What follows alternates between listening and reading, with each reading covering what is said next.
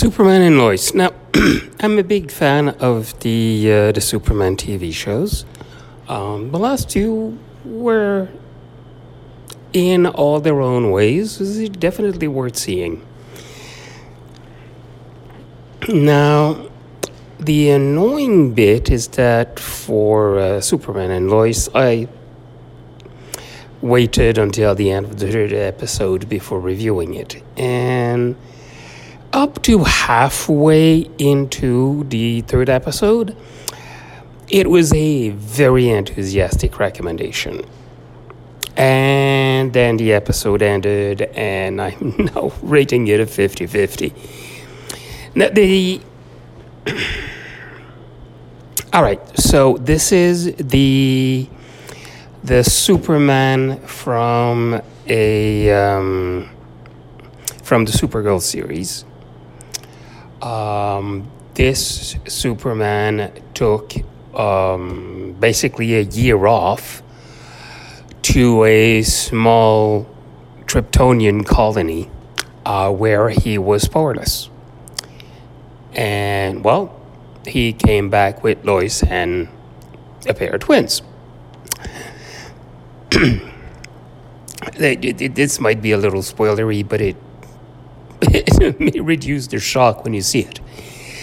Um, now, the there is a classic Superman problem because in any really sensible scenario, the arrival of Superman kind of means that the good guys won. Um, there are very few situations with, which are not resolved in a couple of seconds after Superman shows up. which is kind of the point of Superman. It, it, it, makes it difficult to tell the story because, well, pretty much any physical problem, Superman can show up and punch it.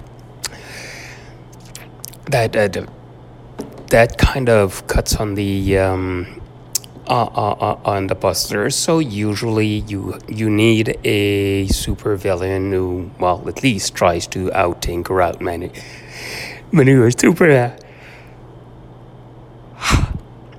now, in this case, we're not quite sure who the the big bad will be. The actual, as I said, um, or as I meant to say anyway, the family stuff is delicious.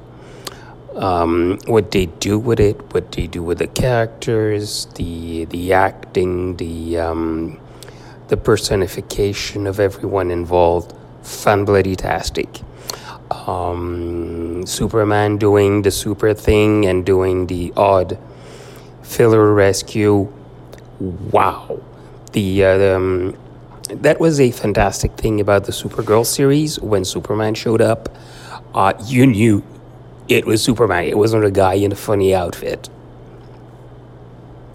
Uh, they've kept the um, they've kept the effect, and it's a really nice contrast between Superman and Clark Kent. It, it, it's really very nicely done, and of course they've also kept my favorite all-time super Superman line, and uh, you should recognize it in the in the first episode.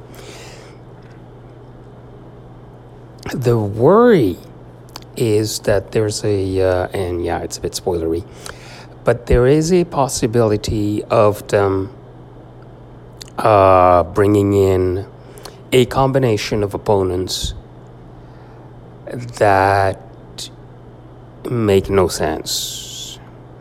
This is a problem we've seen with Supergirl, where, where basically she had seven fully grown up, well trained Kryptonians as opponents. And there is no way seven military trained eco terrorist Kryptonians would not be able to take over the planet because the only thing that would do that is Superman, and Superman's alone. Six against one. Same powers. And the six have had a chance to train at super strength against the Kryptonian. There is no way they can lose. I mean, even if a couple of them get killed in the fight, the fact is, you can't. I mean, period. It's um, so I have no idea how they're going to go with it. Now, I'm very fascinated with finding out, but I am worried.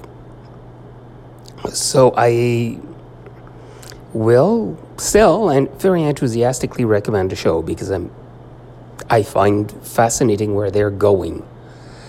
I just hope they're not gonna mess it up. Um, Supergirl ended up still being extremely enjoyable, um, in good part because Melissa Benoist is just so adorable. But um, I'm not sure if they can take the same thing. Um, DC's been quite reliable at messing things up, so I'm I'm I'm worried. And in this case, I'm really worried because I would be disappointed if that show failed. Um, because it shows a lot of promise and there's a lot of good stuff in it. So, slightly scared, but still enthusiastic recommendation.